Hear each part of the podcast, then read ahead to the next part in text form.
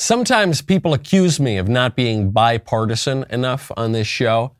They accuse me of focusing on the good things Republicans do and the bad things Democrats do. So in the spirit of bipartisanship, I want to bring up a terrific bill that a Democrat state representative filed last week in Oklahoma. The legislator's name is Forrest Bennett, and his bill is HB 3129, which, in his words, quote, codifies that a father's financial responsibility to his baby and their mom begins at conception. If Oklahoma is going to restrict a woman's right to choose, we sure better make sure the man involved can't just walk away from his responsibility. Now, this is a great bill. It protects vulnerable single mothers.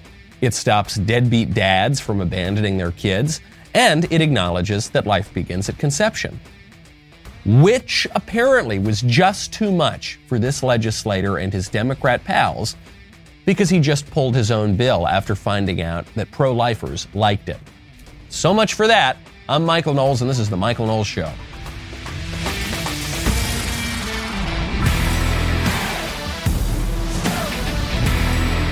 My favorite comment on Friday comes from Anonymous, says, I feel sorry for the lady trying to translate President Potted Plant's babbling into understandable sign language. I agree with you. I do have a great deal of sympathy for poor Jen Psaki. She was getting dragged over the weekend for something that she had said. We'll try to get to that if we have time. I feel that's probably the hardest job in the world. This saga of the Oklahoma state representative was so funny. It illustrated not just the Democrats' absolute incoherence on the issue of life and abortion. It also demonstrated that the Democrats have no idea what we believe. This guy tweeted it out. He tweeted out what I just read to you. Here's the bill. It's great. If women aren't going to have the ability to get abortions, then men need to stick around and protect those women. And all the pro-lifers, it went completely viral. All the pro-lifers said, great, awesome, love it. Let's do it.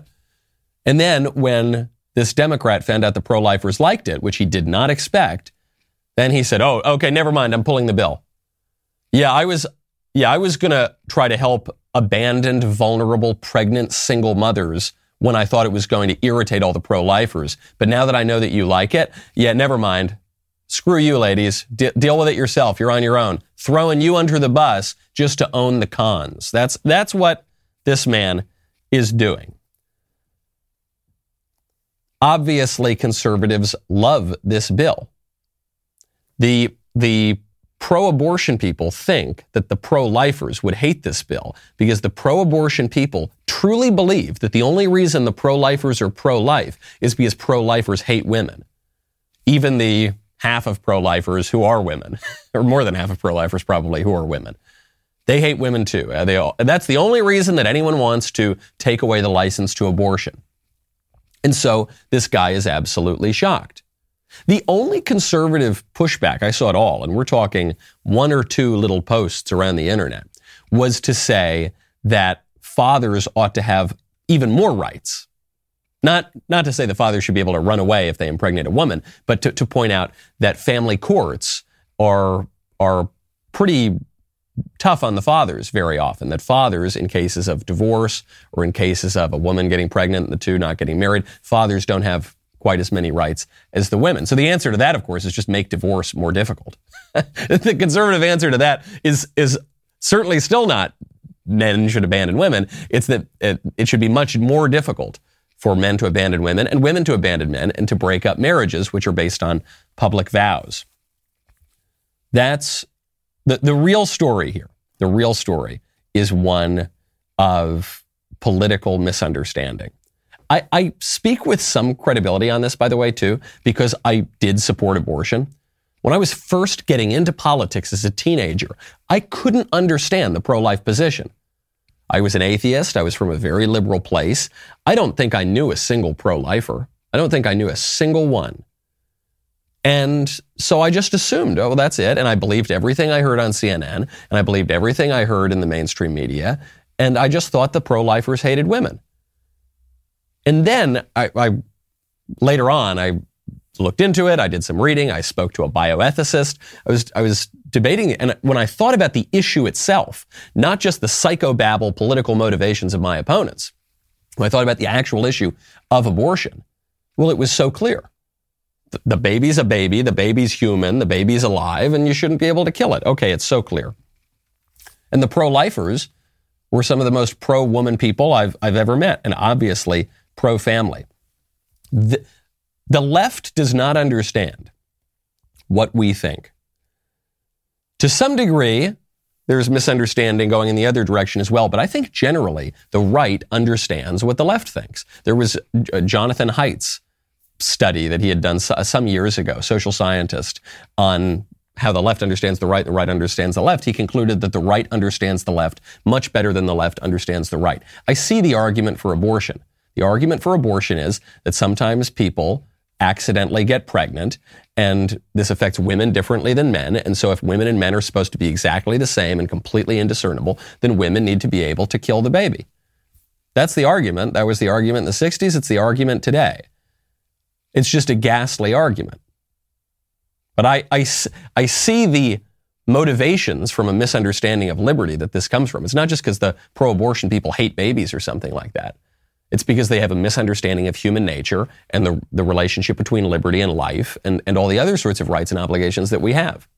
But I don't think that they understand the pro-life side that well. You can tell. I was just down at the March for Life in D.C. I was speaking at the Students for Life Summit on Saturday. And when you see the two groups there, you see the pro-lifers, nice, normal, they look normal, they sound normal, they're praying, they're happy, they've got nice signs. And then you look at the pro-abortion people and they're shrieking like harpies and satyrs, and they've got all sorts of crazy presentations about them and they're screaming profanities. Well, which group do you think understands reality better? And which group seems more grounded? Who do you want to be when you grow up? These words can be very confusing. Pro-life. Okay, that's clear enough. You support the life. Pro-choice. Well, okay, the choice to do what, my friend? Now, speaking of life and death, the CDC, on a completely different topic, the CDC is changing the meaning of fully vaccinated. Rochelle Walensky, the head of the CDC, has come out and said that fully vaccinated is a term that's going to be retired. The new term that we're all going to use is up to date. What we really are working to do is pivot the language to make sure that everybody is as up to date with their COVID-19 vaccines as they personally could be, should be, based on when they got their last vaccine. So importantly, right now, we're pivoting our language. We really want to make sure people are up to date. That means if you recently got your second dose, you're not eligible for a booster, you're up to date. If you are eligible for a booster and you haven't gotten it, you're not up to date, and you need to get your booster in order to be up to date. Up to date, up to date, up to date, up to date. She's really drilling this new phrase home. What happened to fully vaccinated? How come we're changing the euphemisms here? You know that the left uses the manipulation of language and euphemisms to control our politics. I wrote a book on the subject. It's called Speechless: Controlling Words, Controlling Minds. So thank you to everyone who has read it already. The left needs to change euphemisms for two reasons. The first one is when the old euphemisms become demonstrably false. Or the second one is when the old euphemisms are no longer working on people, or very often it's both. So here you see that the old euphemism, fully vaccinated, is no longer representative of the truth because the first two vaccines are insufficient. And so you need to get a third vaccine. You need to get a booster, sometimes a fourth vaccine. In Israel, they did a study. The fourth vaccine is no longer sufficient against the Omicron variant of COVID. So now they're talking about a fifth vaccine. So manifestly, fully vaccinated is no longer fully vaccinated. But if you keep just moving the goalposts and changing the definition of fully vaccinated, then the word fully doesn't mean anything. So they've got to change it to up to date. Fully vaccinated is a definite period of time. Up to date is a subscription model. Up to date, you can update all the time. You see this with global warming, which began as global cooling, right? There was global cooling, then that was demonstrably false and it didn't work on people. Then you had global warming. And then, particularly during the hiatus in warming, which is still debated among climate scientists, whether it happened, how serious it was. But it is thought that there was a hiatus from 1998 to 2013 in which the world didn't really warm up that much. So global warming became demonstrably false and no longer working on people. So then they changed it to climate change. Climate change never became demonstrably false because it's an unfalsifiable euphemism, but it did stop working on people. So then it changed to climate catastrophe or climate crisis. Sometimes people just refer to it as climate. You're a climate denier, as though I deny the sunshine and the water and the clouds. You're a climate denier. They have to change these euphemisms constantly, and then people catch up. And they'll change him again, and it goes on and on and on and on, and you are never up to date. Speaking of words, the New York City Police Commissioner just spoke over the past few days over a terrible attack on police officers in Harlem. 2 officers were shot. 1 of them was killed while responding to a domestic call up in Harlem, which used to be a terrible neighborhood. Then it got much, much better, much, much safer, and now it's getting terrible again. Here's the police commissioner. Tonight, a 22-year-old son, husband, officer, and friend was killed because he did what we asked him to do. Countless officers lined the halls of this hallway after carrying him in and grieve for their brother, while praying with everything they have for the other. I am struggling to find the words to express the tragedy we are enduring. We're mourning and we're angry. We have 4 times this month rushed to the scene of NYPD officers shot by violent criminals in possession of deadly, illegal guns. I'll ask Mayor Adams if he wants to say a few words. The police commissioner has a lot of passion in her voice. Obviously, this is a tragic event, but she doesn't have a lot of substance in her speech. You notice that? She says she's struggling to find the words. I've got the words. Here are very simple words. Mayor Adams, fire your weak prosecutors who are refusing to prosecute criminals and put those criminals in jail. Those are pretty simple words. But she can't find them. I don't know why. Look, maybe it's because she's serving the mayor of New York, the weak mayor of New York, who refuses to deal with the crime issue. And so maybe she doesn't feel that she has the political capital to talk about this. But if she's simply struggling to find the words, let me give you the words. Mayor Adams, fire your derelict prosecutors who refuse to do their jobs and put criminals in jail. Very, very simple words. Most offensive about this speech. Did you hear that little bit she gets in there? She says, this happened, she insinuated quite strongly, this happened because of illegal guns. That's what's changed in New York, is that there are guns around. There have been guns around New York for a very long time. Illegal guns, too, for a very long time. Clearly, the gun laws aren't working that well.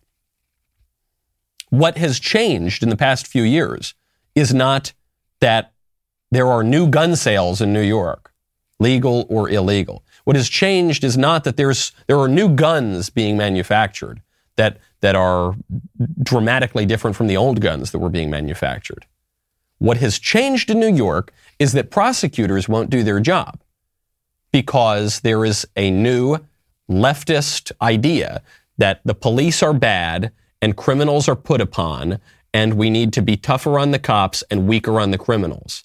And when criminals riot and loot and burn down buildings during BLM, especially in New York, we're just going to let them off the hook. We're going to give them much lower charges when we charge them at all. And for the majority of them, the vast majority of them, we're just going to let them off completely. And then you're surprised when crime goes up. When the administration in New York says, the de Blasio administration in particular, the one right before this new mayor, says certain crimes are no longer going to be considered crimes. And then when the prosecutors come in and say, even when you do commit the crimes, we're not going to charge you for them. And then you're shocked when crime goes up. So fine, I'm not saying that this woman has it entirely in her power to do. She's the police commissioner. But spare me the sanctimony, spare me the emotion if you're not going to put any substance behind it. You're right there. The mayor's right there in the room. They're the words. Feel free to borrow them from me. I won't be offended at all. Speaking of New York, the governor of New York doesn't seem to be any better than the failed leadership of the city of New York.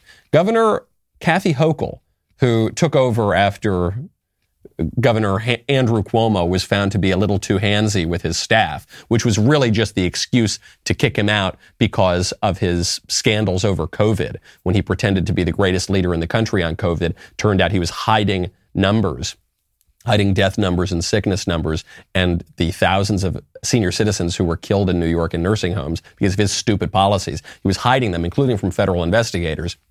So Democrats decided, okay, we're finally going to kick this guy out and we're going to use the sex scandal to do it. So Kathy Hochul takes over afterwards. And Kathy Hochul doubles down on the same stupid policies, not the exact same ones, but the same COVID incompetence that you saw from Andrew Cuomo. So now 2 years in, Governor Kathy Hochul is still insisting on all sorts of crazy COVID measures, even for kids in schools, even measures that have been demonstrated to be not particularly effective, even for kids who are not at particularly grave risk from COVID. And you know what her excuse is for this? Her excuse is kids are resilient. I know people are tired, but I'll say one thing about the kids. My daughter had a meltdown over having to put sneakers on to go to kindergarten. She got used to wearing sneakers in school. I mean, they adapt better than adults do. And I'm really proud of the parents who made sure that their kids understood this is for their safety and got it done. But we're looking forward to the day we can lift the school as well as the business requirements. We truly am. That'll be a very fabulous day.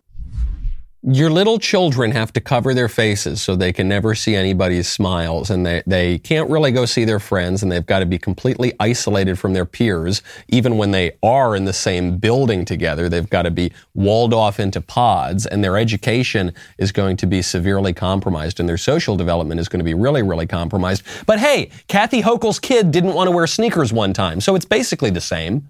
Kids are resilient. You know, kids are just resilient. I hate that phrase. That is one of the dumbest phrases in our entire political discourse. Kids are resilient is the shrug of adults harming kids. Ooh, kids are resilient. It's fine. Are they?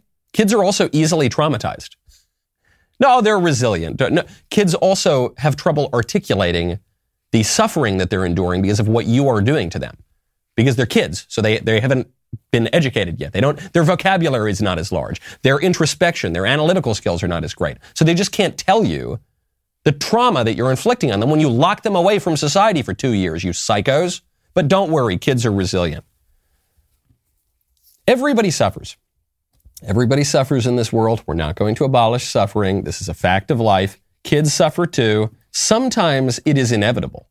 I'm not saying that every time a child suffers, it's necessarily someone's fault. You can necessarily fix it. You should necessarily feel terrible about it. No, people are going to suffer. It's part of growing up. But do not pretend that the suffering that you inflict, that you, Kathy Hochul, and other people who use this phrase, inflict, is without consequence, that it's just totally fine. You probably hear this phrase most with divorce. Oh, kids are resilient. It's fine. Or if a mother is moving a kid around from place to place and putting him in bad circumstances and well, don't worry, kids are resilient. No, you're harming these kids. You are harming them. And I'm not saying that you need to go take a long walk off a short pier because of it. People make mistakes. Bad things happen. But don't excuse it. It's not, fix it. Fix it. And don't just say, well, don't worry, they can bounce back. No, it's in some ways kids are more resilient in the sense that they're malleable, but in some ways they're much less resilient than adults who have had time to mature and have a more balanced view of the world and have developed certain calluses because of suffering they've gone through. Don't worry, it's fine. Hey, my kid couldn't tie her shoes one day, so let's lock them up for another 3 years. What a joke. Speaking of how the radicals are messing with our kids in schools, another disturbing story out of an elementary school in Oregon. Oregon, gosh, that place. There are a lot of stories coming out of Oregon. Fourth graders at Raleigh Hills Elementary School, located in Beaverton, Oregon, were just presented with a slideshow a couple of weeks ago. Daily Wire just learned this.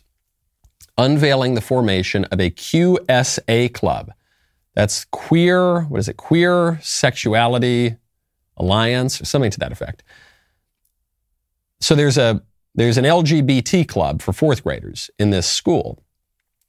And the LGBT club is recruiting the students, and it's being presented to the students. And the parents have no idea. There is no parental consent required. One of the slides from this club, it says, what will we do? We'll have conversations about identity, gender, equal rights, and social issues that are important to you. We'll explore LGBTQ+ history and activism. We will discuss personal struggles. Now we're getting real creepy. We're gonna groom you kids is what they're implying. We're gonna discuss personal struggles and successes in a supportive space. We're gonna advocate for change in our school and community. Well, we're gonna advocate for change. Changing what? We're going to talk about your personal struggles in the sexuality club for 9-year-olds? What personal struggles? If you were having personal struggles in your sexual relationships at 9, you should be recommended to a school counselor. This should be discouraged. 9-year-olds shouldn't be doing that. But instead, it's being encouraged, and the parents have no right to say anything about it. And frankly, by the logic of our culture right now, by the logic of all cultures and societies, given the premises we're starting with, there's actually no reason for the parents to be involved. This is something that conservatives don't quite understand about. There's really no reason for the conservatives to be involved if you accept all the radical premises to begin with. Also, if you haven't already, go check out our new comedy series, Truth Yeller, hosted by comedian and podcaster Adam Carolla over at dailywire.com/watch. In the next episode, airing this Thursday, Adam gets controversial by mocking Hunter Biden and the way our overlords are attempting to crate train your kids. T.J. Miller of Silicon Valley, Deadpool, Big Hero 6, and more will join Adam to drop some comedy gold and prove that he knows how to identify a grandma killer. Go to dailywire.com/subscribe. Use code Miller for 25% off. You can get a brand new membership. Look out for the new episode with T.J. Miller dropping this Thursday. We'll be right back with a lot more.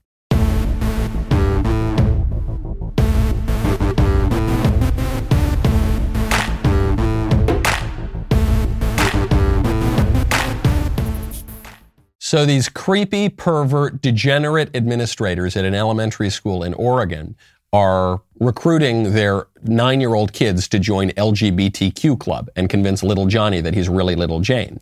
This is obviously very creepy, very wrong. The people who are pushing this should certainly be fired, if not prosecuted. And the part that everyone's focusing on is that the parents weren't even informed. The parents were, that's the worst part of this.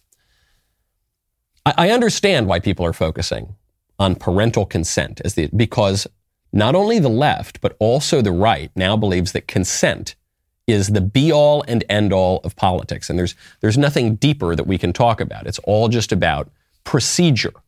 Well, we all just need to consent. And if you want to consent to mutilate your body or do a ton of drugs or whatever, that's totally fine. But you've got to make sure that you get consent. All they care about is procedural norms. You see this even in some pro-life advocacy, where they say, look, I'm not telling New Yorkers and Californians that they need to ban abortion. I'm just saying the Supreme Court has no right to do it. So we've got to send it back to the states. And then if the people want to kill a zillion babies a year in Illinois, that's totally fine. But it's not totally fine.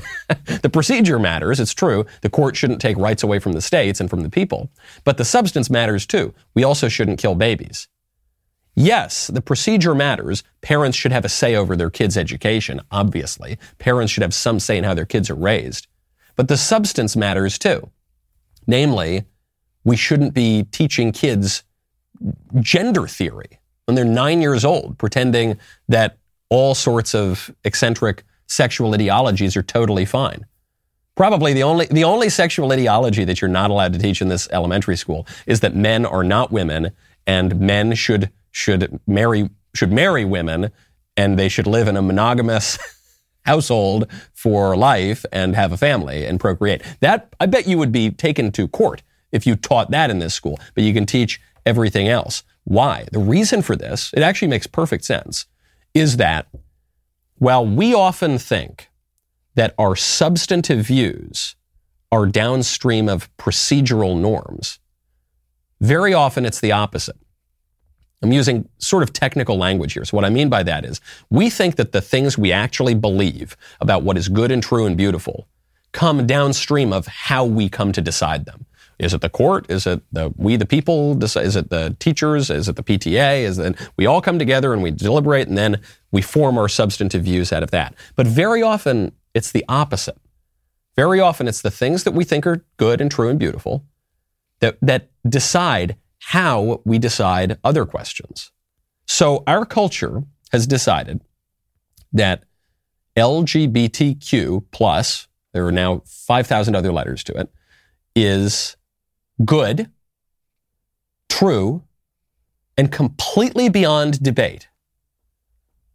Not even just that, two fellas like each other on a Navy ship out at sea and, that's one thing. No, we're saying that even the T, okay, we're talking about boys can chop up their bodies and pump themselves full of hormones and actually become women. That in our culture is considered unassailable. If you question that in your job, in your school, you can be kicked out. You can be kicked out of both of those places. You can certainly be punished. And depending on how you do it, you might even be charged with a crime.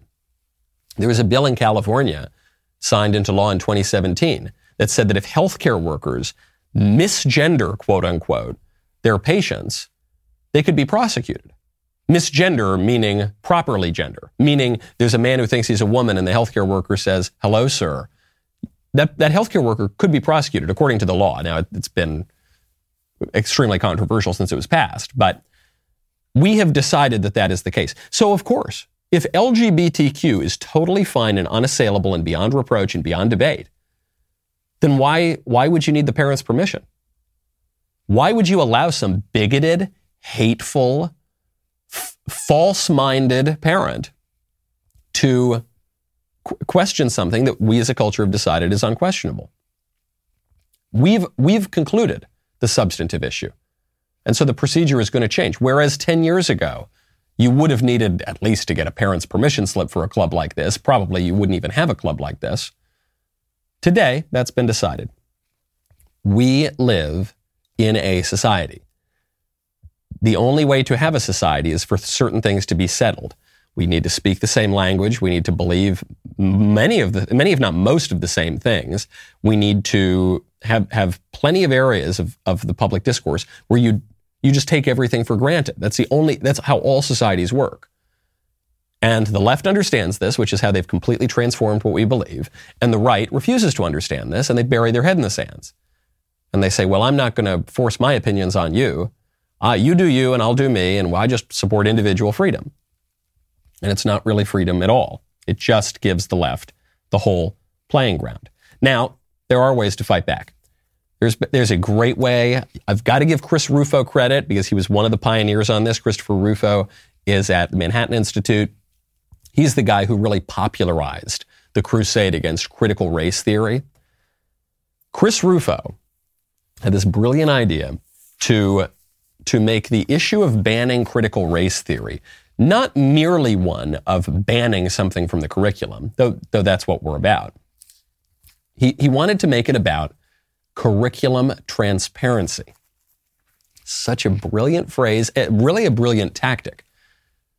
Because when you hear from someone that they want to ban something, especially in a classroom, after decades and decades of the false ideology of academic freedom, we just recoil from that. Even many conservatives recoil. They say, I don't want to ban anything. I just, I just don't want my kid to be taught that white people are evil and men are actually women. But I don't want to ban anything. Come on, I'm not one of those censors. I'm not against academic freedom. So what Chris Rufo suggested was, okay, well, let's make it about curriculum transparency.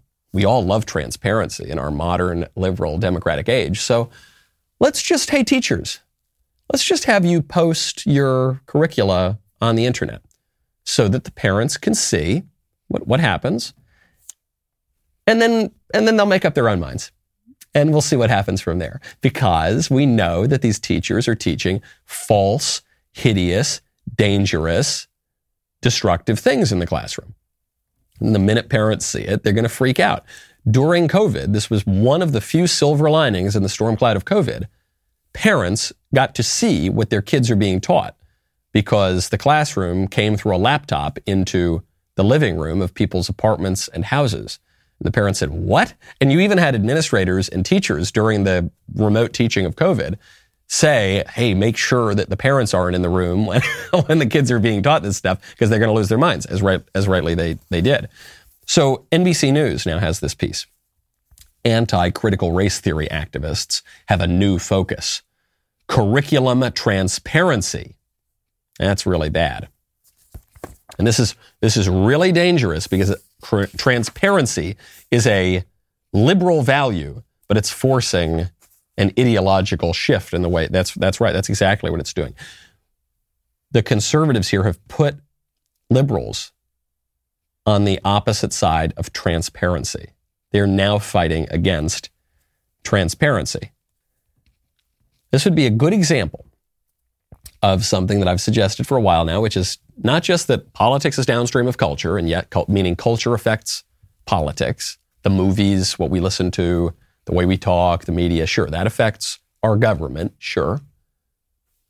But politics also affects culture. The government also affects the civil society, because curriculum transparency is a law. It's a regulation passed by the government, very rarely adopted voluntarily by the school districts. It's something where the school board or the Department of Education or the governor is going to have to come in and say, we need curriculum transparency, and the libs are going to scream and howl about it, and then the parents are going to see what's in the curricula, and they're going to push back against it. Republicans just won a governorship in very liberal Virginia on this issue, because while there might be ideological rigidity on taxes, entitlements, immigration, foreign policy, whatever, on education, on how kids are being raised, there's much more of an opportunity for conservatives to bring over people who are not traditionally on the right. Really, really smart move. Education requires limits. Free speech. I love free speech. Free speech requires limits. There's no such thing as perfectly absolute free speech. It's not possible. We live in a society. All societies are going to have to speak a common language. They're going to have some taboos. They're going to have some limits on what you can say, what you can't say. True free speech requires certain limits. Religious freedom, even. Religious freedom. In order to truly have religious freedom, you need limits on what religious freedom is. Great example of it. I was just reading the Radio Kenai news outlet, reading about Kenai, Alaska, as one does. And I noticed that at a government assembly meeting in the Kenai Peninsula Borough Assembly, there was just an invocation given by a Satanist. So each year, this is according to Radio Kenai, a list of residents sign up to give an invocation to the Kenai Peninsula Borough Assembly meetings, a list that already is filled up for this coming calendar year. The policy states that the assembly allows for an invocation, which could include a short prayer or a solemnizing message to be offered at the beginning of the meetings for the benefit of the assembly to accommodate the spiritual needs of public officials. And for the past few years, and just happening again last Tuesday, Satanists are showing up. Iris Fontana signed up to give a satanic temple invocation, which several members of the community objected to, including an assembly member who called upon residents to silently stand strong in prayer, citing scripture from Matthew 4:10. I'm not going to read the invocation because I don't think Satanists should be encouraged in our society. But this is what's happening. It's religious freedom, right? Isn't that what religious freedom means? Doesn't religious freedom mean that the Satanists should be allowed to hail their dark lord and call upon the devil to control this world? Isn't that, if we, listen here. I might not agree with what you say, but I'll defend to the death your right to say it. I might not agree with hailing Satan, prince of the underworld, the father of lies, the embodiment of evil, but I will defend to your death that, no, I won't. I'm not going to defend that right. I don't think you have that right. I don't think the founding fathers understood satanic invocations as being covered by religious liberty. I think that if someone had shown up to the Continental Congress to give a satanic invocation, not only would this not be applauded by those liberal-minded founding fathers, probably they would go out and gather kindling for the stake that they would burn that person at. Certainly in earlier America, they would do that. We know, I think we all know, that whatever religious liberty means in America, it does not mean Satanists opening up our government meetings. So I think we need to start from there. If we want to get back to any normal understanding of what freedom means in America, let's start from there. We know that Satanists are not what our founding fathers were talking about when they talk about the blessings of liberty and no establishment of religion and the various other religious phrases that are used within our founding documents. Okay, so then what does that mean for what religious freedom actually is? In the United States tradition, God is referenced. In our founding document, the Declaration of Independence, the entire country is predicated on the idea that our Creator, God, has given us certain unalienable rights, namely the right to life, liberty, and the pursuit of happiness. Not Satan. Satan didn't give us those rights. Satan didn't create us as God. Satan is the enemy of God. He rebelled against God and got shot down to hell. And now he's being tormented for eternity. God is mentioned in many official United States documents. God is on our money. In our money, it says, "In God we trust." In our national Pledge of Allegiance, we say, "One nation under God." Our nation was founded, even before the founding of the American Republic, our whole country, which dates back much further, was founded by extremely zealous Christians. It's a Christian country. That means that if you do not accept certain, at least basic premises of Christianity, if you do not go along with certain basic elements at least, then you don't really have a place here. I'm not saying you got to be in daily mass and receiving all the sacraments. I'm sure the founding fathers wouldn't have said that either. But if you do not believe, for instance, that the good Lord gives us certain rights, that we have a right to life, that life is ordered toward pursuing liberty, and that this is conducive toward the pursuit of happiness, if you don't believe that, then America doesn't really make a whole lot of sense for you, does it? You certainly don't have a right to undermine all of those things. Liberty cannot coherently be used to undermine liberty. You don't have a First Amendment right, for instance, to destroy the First Amendment. Right? You don't. That doesn't make any sense. For much of U.S. history, we've had blasphemy laws. If you blaspheme against God, the Christian God, you could be prosecuted. Now we think that's shocking, unbelievable, so un-American. No, it's only been considered un-American for the past 50 years or so. Only since cultural revolutionaries had a hostile takeover of our political processes, of the government, and kicked the Bible out of schools, kicked prayer out of schools, and kicked Christianity out of the public square and exalted Satanism. That literally exalted Satanism in multiple places, okay? So if we want to restore some semblance of American religious liberty, I think we got to realize that somewhere we went off the track, and we need to stop tolerating freaking Baphomet at government assemblies. This is not complicated, folks. Good grief. If you find yourself on the same side as a horned demon, switch sides. Something's gone wrong. It's not going to end well for you. Speaking of Satan, there is a group of abortion activists who are pretending to be Catholic.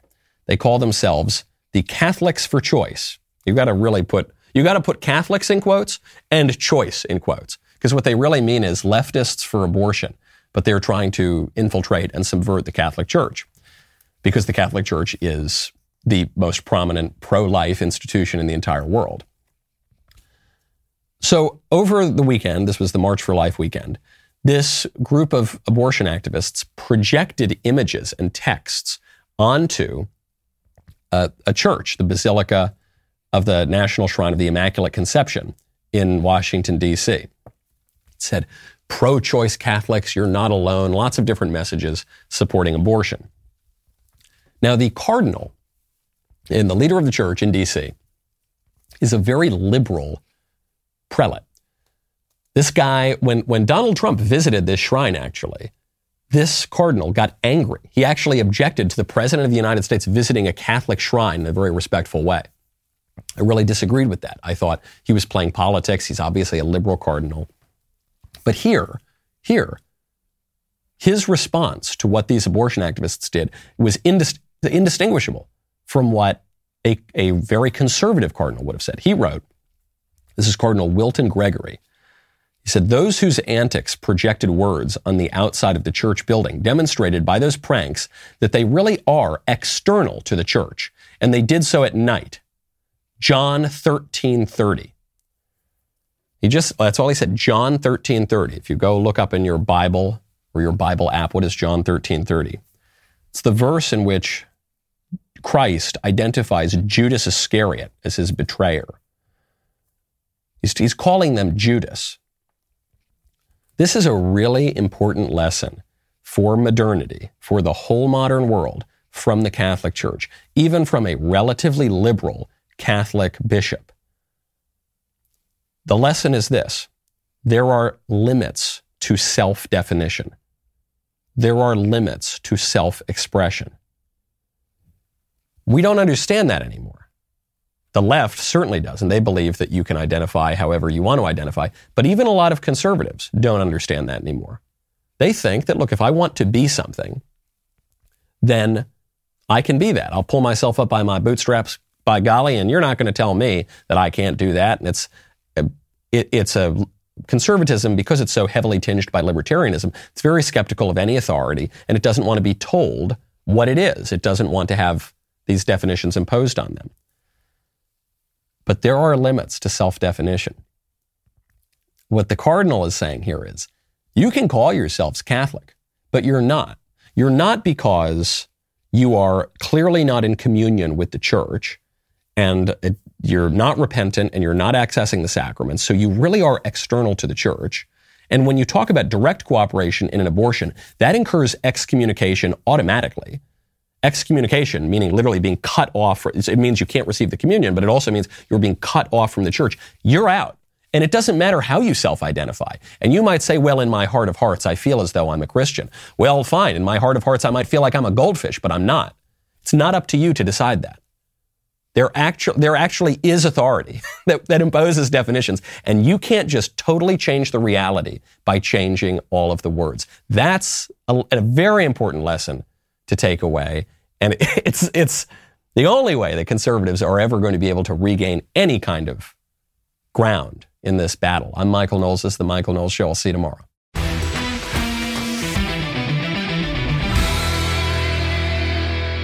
If you enjoyed this episode, don't forget to subscribe. And if you want to help spread the word, please give us a 5-star review and tell your friends to subscribe. We're available on Apple Podcasts, Spotify, and wherever else you listen to podcasts. Also, be sure to check out the other Daily Wire podcasts, including The Ben Shapiro Show, The Andrew Clavin Show, and The Matt Walsh Show. The Michael Knowles Show is produced by Ben Davies. Executive producer, Jeremy Boring. Our technical director is Austin Stevens. Supervising producer, Mathis Glover. Production manager, Pavel Vidovsky. Editor and associate producer, Danny D'Amico. Associate producer, Justine Turley. Audio mixer, Mike Coromina. And hair and makeup by Cherokee Hart. The Michael Knowles Show is a Daily Wire production. Copyright Daily Wire 2022. Today on The Matt Walsh Show, marriage rates in our country are plummeting to historic lows. This is partly due to the fact that the modern dating scene is a miserable despair-inducing train wreck. We'll try to sift through the rubble today and figure out what has gone so wrong exactly. Also, protesters across the world marched against vaccine mandates on Sunday, and more people on the center left are finally coming out against draconian COVID policies 2 years later. Is it too little too late, or should we welcome these converts with open arms? Plus, is war with Russia on the horizon? And our daily cancellation, we'll discuss the Democratic lawmaker who tried to dunk on pro-lifers only to have it backfire in hilarious fashion. We'll talk about all that and more today on The Matt Walsh Show.